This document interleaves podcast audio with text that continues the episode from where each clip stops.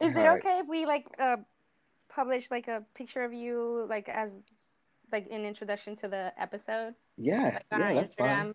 Fine. Okay. Look at you being a lawyer. Yes, you have my consent. It's on record. Right, it's on record, so I can't sue you. Got you. Sasha and I talk a lot about like how we pronounce our last names versus how we say them to people. So I was just wondering if you could please share with us how you pronounce your last name so we can learn it. Oh, thank you so much for asking. People usually don't. Hello, welcome to Legally Bilingo. This is Sasha and with me is Dara. Today we have a special guest. With us is Emmanuel Ajimandia. And Dara is going to give you a brief introduction to our episode today. Yeah, of course. So Emmanuel is a first-generation law school student from Northern Virginia. He attended the University of Virginia, where he studied public policy and received a master's in public health, which is really cool. He worked for a few years as a healthcare consultant before law school, and he is interested in the intersection between law and public health, and he hopes to use his legal education to one day affect policy. So welcome. How are you? Hi. I'm good. So thank you for that wonderful introduction. Wow, that felt so professional, like I was about to receive an award. We tried. We're trying to be a little bit formal, but we're informal at the same time. It's okay. Oh, I love it. Thank you guys so much for having me. It's really an honor. Yeah, that's sweet. So tell us more about you and your plans after law school, and what made you decide to come to law school. Oh, that's a good question. I've heard that so many times. First time I saw that was on my... cliche question. Right. It was actually on my application to apply to law school. So I'm going to go through the whole background story. So this is actually the first time I've ever been in North Carolina. Before this, I had never stepped foot like past like Lynchburg, Virginia. I initially had plans after my master's program to go work in the Peace Corps for about 2 years and then do law school. However, because of the pandemic, I had to cancel that plan. Oh, wow, yeah. But luckily enough, as the universe will have it, the Peace Corps had this relationship with Elon. They had like a fellowship program, or I think a scholarship program. And so in researching, you know, how I can get my law school paid for, I was on the Peace Corps website. And I saw Elon, and I was like, wow, this is interesting. So I applied. I applied to Elon. I talked to Professor Sear about my plans to work in the Peace Corps and how that didn't really work out. So she encouraged me to apply, and I did. And I've loved it so far. My plans at the law school. So I worked in Switzerland, Geneva, for a year with the World Health Organization. Oh, wow. No, guys, it was nothing. I was an intern. I was a low-paid consultant. Like, it wasn't. Anything about the Atlantic Ocean is awesome. You're right. No, I should do that more often. No, but my ultimate plan is to go back and work with the UN in the healthcare field. I think global health is very important, even though it's not talked about enough. So that's where I want to be. That's what I want to do with my law degree. That's awesome. That's so cool. And was that like a program through just Elon University or Elon Law specifically? So the World Health Organization program? The one that you saw that you applied to law school. The Peace Corps. Yeah. So the Peace Corps program, that's through Elon. They just have the relationship with Elon Law. Okay. So it's like Cardwell Fellows. I actually didn't apply through that fellowship only because I hadn't gone to the Peace Corps yet. I had to cancel my plans. Gotcha. But that's basically my introduction to Elon. That's how I found out about Elon, how I found out about the 2.5-year program. And everything else was history. Yeah, it's super cool. I've kind of seen the information about the fellowship. I just didn't know much about it other than Peace Corps was involved. So that's interesting information, and it's not really out there unless you research it. Right. They hide it. They definitely hide the ball. With that. Yeah. Yeah, that's awesome. So, I mean, I guess that answers our second question of, you know, what brought you to Elon? Is there, I feel like I'm going to go off topic just for like a quick second. So I'm sorry. No, we always do that. No, that's fine. But I feel like sometimes there's a difference between, you know, why we chose a school and then why we stayed at that school. So since starting, you know, has that changed? Have you seen anything at Elon that has made you want to stay or even not? Like, what has changed since then? So my answer is going to be two-part, and the second one is going to be very sappy, so get ready. Okay. So when I first started Elon, my first semester, if you talk to any of my close friends, I was ready to transfer. Well, not simply because I did not like the environment, the Greensboro environment. I didn't think it was very conducive for law school. The school was very small. So I hadn't toured Elon before I attended. I get that. I did that for undergrad. So everything was kind of like shock factor, surprising. But since being here, a lot has changed. And I decided against transferring because of the people I met, the community, the administration, the professors. Everyone is just so kind. I don't know if it's a Southern hospitality type of thing, but everyone here has been very warm and welcoming. So so that's actually what's kept me here. That's good. Elon, yeah, I kind of get that. So in a similar way to you with law school, I did that for undergrad. So I went completely blind. I didn't tour it. I didn't, you know, there. I just showed up for move-in day, and then I was living there. but I guess, yeah, I know. But yeah, I absolutely get that when people kind of make it a welcoming environment. I just I wish that was the case for all students. I feel like it's very hit or miss at Elon right now. Either students feel welcomed or they don't, and you know. That's how I feel. Like it depends on the people you get along with or the people that you choose to hang out with. It has a lot to do with that. I feel like the administration is very warm and welcoming, like you said. But some students still like are so. And I think it has to do with COVID and us being virtual that we don't get to know each other or see each other often in the classroom like it should be. Right. I think that has to do a lot with that too. Yeah. No. It certainly does. COVID has played a big role in this year's law school journey. Yeah. Yeah. Well, we're glad that you decided to stay. I know. We're glad you're here. No, I'm glad to be here with all you wonderful people. Oh, thank you. So you won first place in the Black History Month essay competition that's sponsored by Elon Law's Anti-Racism Working Group. And actually the Elon University Center for Writing Excellence. So can you share a little bit about Fire This Time and how that inspired Reflections, which is the essay you wrote and that got you first place? No. So this is a funny story / confession.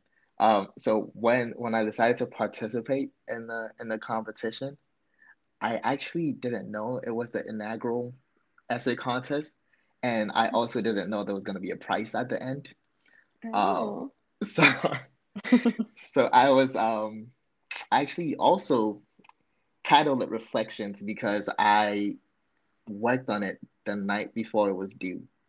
And so it was just purely a reflection of, like, you know, since being at law school, everything that's happened in the world, against minority students, but also against minority bodies, and how the police continues to brutalize minorities. So Reflections was really out of that idea that, and you mentioned this earlier, like, you know, we come to law school and, you know, the reasons that bring us here are not the reasons that keep us here. And so Reflections was born out of that sentiment that, wow, like I used to be an advocate and an activist, a voice for people without a voice, but since being at law school, I've been so preoccupied with studying, with books, with trying to do well, trying not to flunk out, Mm-hmm. That I haven't had time to actually sit down with my thoughts and think about everything that's going on in the world. I've kind of put my blinders on, or I had put my blinders on until that point. So I saw the essay competition as an opportunity to like just step out of like law school for a little bit, mm-hmm. and talk about how I feel. So I kind of started the essay talking about how I stared at the prompt for a long time, and then I was embarrassed because I'm like, wow, I'm actually only doing this because it's being prompted out of me to do, and it's not really for my own desire, you know. Mm-hmm. So that part was embarrassing, but I think it was also cathartic to like sit down and talk about what's been going on. Yeah, and that makes it so spontaneous and pure, you know, yeah. that it was just what came out at the time that you sat and did it without, you know, planning. Yeah, without planning. Yeah, that's awesome. And I can definitely resonate with that sentiment of like, it feels like so much is happening in law school and we're constantly, you know, briefing and all these things. That right. It's very easy to lose sight of a world outside the school. And even, you know, individually, the parts that we wanted to, like, what we were advocates for, like you mentioned, you know, it's too easy to get caught up in life and just stop fighting. Yeah. And I think there's something to be said about the way law school is taught. You know, we are called advocates. We are called, you know, I guess representatives of people. Yeah. But when you really think about it, and you guys know as well as I do, like the training we are getting is to just make us these objective beings to just spit out like the two sides of the coin all the time. And it's not always two sides of the coin. Like with right. things like racism and police brutality, that's only one side of the coin. And I think we are deprived of that experience. And so I really appreciated this essay contest, because I think for the first time I felt that I was doing advocacy in the purest sense of the word, and not just like on a memo brief where I had to argue both sides. Yeah, that makes total sense. Yeah, for sure. Yeah. Our minds get so objective, we kind of like... Yes. we get better at analyzing, but at the same time, we kind of like step out of what we personally think. Mm-hmm. And our opinions, and those should always be valid. Yeah. Always, yeah. Well, and it can even get in the way of like our clients' opinions eventually. I honestly found that, like, to me, what has helped kind of step out of that thinking that is law school is by doing pro bono. I feel like sometimes just having that interaction with a client and remembering like, oh, we're here because we want to help this person, and this is how we do it. I think that also helps remember what it was all about. Right. Yeah. We'll move on. So honestly, congratulations on your selection for the North Carolina Bar Association's 2021 Minorities in the... Like, that's a long title. Mouthful. It's a long title. But yeah, the Minorities in the Profession 1L Summer Associate Program. Mm-hmm. So what has that been like for you? No, thank you. It's been quite an experience. So it's another confession. I feel like I'm gonna start all my follow up all the congratulations or confessions. So I actually wasn't confident I was gonna get picked for this program. Well, simply because my response to the prompt about diversity was very unorthodox. It was very out of the box. I'm a very out of the box thinker, and so I didn't get the direct answer of like how I view white diversity. I was more so I approached it more so, you know, diversity in thinking, diversity in the way we study law, as I alluded to before, and I think we have this very... well, by we I mean probably a minority of people rather than like a lot of people have this idea that the law is, you know, being in the courtroom and litigating, doing X, Y, and Z. But recently I found out, you know, learned a little from Professor El-Sabawi about legal epidemiology and just understanding how the law influences health outcomes. And so I think diversity in that sense, and diversity in inviting all these different ideas to change what law looks like in North Carolina, what law looks like for first generation students, because most of the time when you talk to first generation students and you ask them what they want to do with their law degrees, the answer they get from advisors, counselors, everyone is, oh, go into immigration law, go into human rights law, go into this, that, and the third. And it's always things surrounding very traditionally minority legal fields. Mm-hmm. And so I think just the idea of like changing the narrative a little bit and having, you know, minorities go into like legal scientific fields or legal business fields or corporate mm-hmm. legal fields. It's how we diversify the North Carolina bar and how we diversify the legal experience for everyone. Yeah, I totally agree with that. And in some sense, that's how I started law school. Like I want to mm-hmm. do transactional law. I want to do international law. And I'm still interested in that. But at the same time, when you start reading all these cases mm-hmm. and you start seeing like these, like the people that need help, the communities that need more advocacy, you know, all that help and advocacy mm-hmm. from us, it kind of starts changing, at least in my mind as mm-hmm. a minority person, like, I should help. Like I should do something about this, right? Because, and I think there's some of attraction toward underrepresented groups too. Mm-hmm. You know, that in some way they're like, well, if not a lot of people are doing this, and I should step up. And I think it has right. to do with that too. No, I definitely agree. And that's the other side of that mm-hmm. that consideration is that, you know, if no one else does it, who will? Like we have to be the same ones to represent our people and their voices. Unfortunately, you know, it's not very much incentivized. Mm-hmm. That's true. Compared to like the corporate legal fields, which is very unfortunate. But I mean, also like you said, it's one of those things where representation is important, not only in the fields we're told to go into. And so, for me, I'm very passionate about immigration law, but sometimes mm-hmm. like you do need companies to know what that means and know how right. to handle a lot of things. Like if we only stick to certain fields as minority groups, then why would people know how to manage things? Why would companies mm-hmm. know about the basics right. of immigration law? Why would defense attorneys understand the consequences of charges? Like right.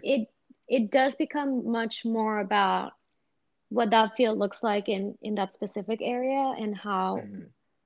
people learning about different fields and also minorities being in those different fields is what's truly is going to make a difference. Yeah, minorities need certainly. To be in those environments and spaces, because that's how a company in general creates diversity and has different perspectives, because of people from different backgrounds, you know, can enrich a company in many ways. Mm-hmm. Right. And I can see many scenarios, like, you know, when we study torts about market share liability and talking about pharmaceutical companies and how they treat the general public, you know, I can see a situation where not having a minority present on the legal counsel for one of these big pharmaceutical companies can be very detrimental to a minority community, because they don't have that same type of, not to make a hasty generalization, but I don't believe that non-minority people represent minority voices very well, because mm-hmm. they don't empathize or connect with them in that boardroom.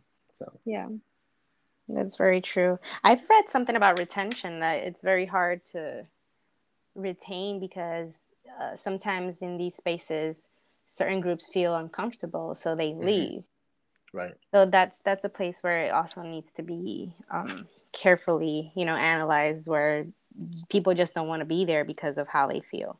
Right. How they treat it.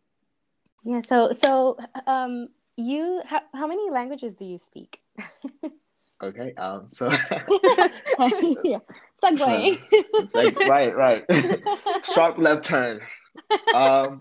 So I speak fluently too, but I generally speak four. I'm still learning French and I'm still learning Spanish. So someday maybe it will be six. Wow. But for right now, so I speak English, of course. Oh, I hope I speak it well. I speak English. Yes, I speak Tree. I speak a little bit of Ga, which is another language in Ghana, and Hausa. Oh wow! Cool. Yeah. And do you practice it with like family? Sometimes. So with Tree, I speak it more often because most of my friends speak it with me. I don't have anyone to practice Hausa with. I have a half sister who speaks it. So whenever I do talk to her, you know, she teaches me more words, more things to say. With Spanish and French, I have Duolingo. So that's been helping a lot. It helps, yeah. Yeah, you know, I usually make friends from countries on which languages I want to learn. So maybe after this this interview, we should definitely link up for some language lessons. That's absolutely. So cool. We'll just switch to Spanish right now. Yeah. Oh, that's awesome. Sorry, I'll let you continue, Sasha. Oh no, go ahead. I was just commenting on that. Like, yeah, we should definitely do some conversational meetings. Yeah, no, we should. So that next time if I'm invited back, the interview could be in Spanish. We can do that. I mean, with that, do you think that has changed your experience as a law student? I feel like Sasha and I talk a lot about how being bilingual has made some things harder. I mean, and a few things easier, but mostly harder. Mm. So yeah. Do you think that has changed your experience as a law student? So not that it has changed. And sometimes being in the same place, it's changed. I don't know. That sounds very meta. Being in the same place has changed. So I'll make a comparison. So when I was an undergrad, all my roommates were from Ghana, just like mm-hmm. myself. And so sometimes, like, if there was a concept I was like struggling with, we would like switch it back to our language and talk through it. And it made it so much more easier and so much more enriching to like be able to like explain things with friends or with family in your language, mm-hmm. because that's like your instinct. That's, you know, what you were born into. So if you can understand, and this is some advice I got from my old man, if you can understand anything in this world, if you can think in your language, you can understand anything else.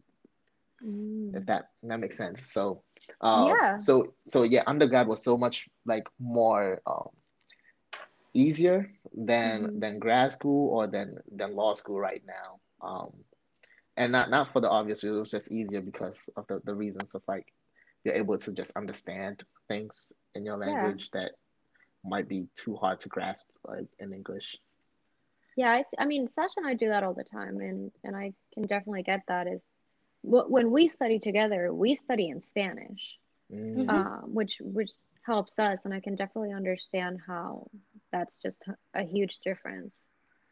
Yeah, certainly. When we do it too, but every time we talk, we mention a legal term, we say it in English. Yeah, right. kind of had to. That's the barrier. Yeah. In my personal experience, this is the first time I go to an English-only school. Mm. So I think the hardest class to me has been legal writing, because the grammar is just different. Where you place certain words and nouns and verbs. So that's the hardest class for me.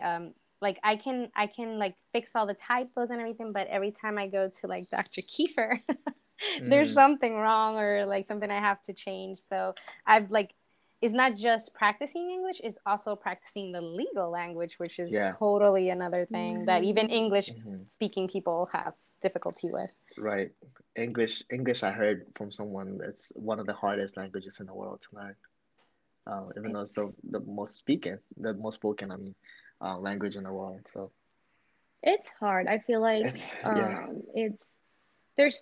I feel like Spanish, we have a lot of rules, and you learn the rules and you follow them. English, you're just supposed to know that there's letters you're just not going to pronounce in this one specific word. And this is always a joke I tell people who are like, English isn't that hard. I'm like, okay, so why is the plural form of mouse mice, but the plural form of house isn't heist? Like, nobody says heist.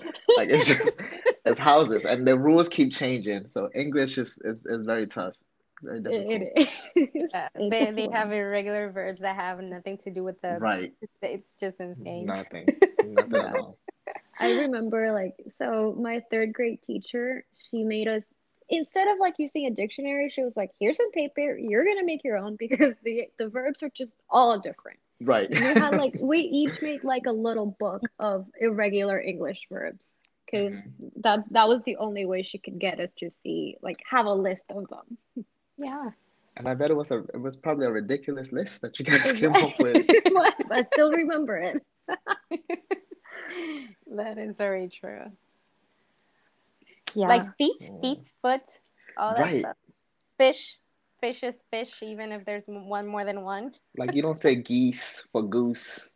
Oh, man. Geese. Yeah. Moose. I don't even. Moose, mooses, meese. It's just a lot. It is. I think a lot of languages have things that are just by memory. There's just no way. There's logic to it. And for me, it's been not the memory of learning it in class. It's the memory of saying it wrong, and then someone being like, "Oh, that's not it," and then you're like, "Ah, okay, now I'll know." That happens all the time.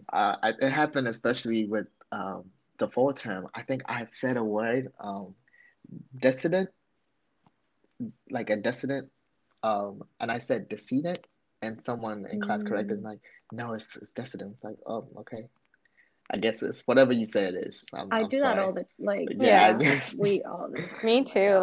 Even during contracts, remembering contracts where I pronounced something wrong and the professor didn't understand what I was saying. I was so mad that day because he literally tried to be like, "Oh, she doesn't know what she's talking about." He was like,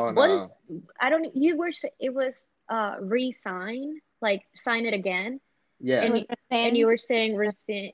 No, it was rescind. Yeah. Rescind. Oh yeah, either way, you pointed. Yeah, no, I want to be like, she doesn't know what she's talking about, and we're like, no, you're not listening. You're not listening. No, I don't know about you. I always find myself having to repeat things, certain words, in class or with professors, especially in office hours. It's my office hours are so awkward. I will explain one thing, and professor will be like, "What?" I'm like, Let me see if I could get a Pictionary going to explain. Yeah. No, that's happened to me so many times. The amount of times I have to say, I'm sorry, I can't English right now. Let me try to say that again. I get that. Well, I'm just honestly going to say thank you so much for joining us. I would totally love to do a part 2 someday. If you're interested, we could try to do it in Spanish. Yeah, we should. We're definitely doing that. We should definitely do it in Spanish. There's no turning back now. And I've enjoyed myself. This has been such a wonderful interview experience. Probably the highlight of my week. So thank you guys so much for having me. Thank you for accepting the invitation. Yeah, thank you anytime, so much. Anytime. Gracias. De nada. There you go. Okay. Yeah, we definitely do Spanish next time. Okay. For sure. Alrighty. Well, thank you so much for coming. Definitely doing the other episode. Yeah, thank you so much. And thank you for anyone listening. You have a great weekend. All right, you too. Bye. Bye.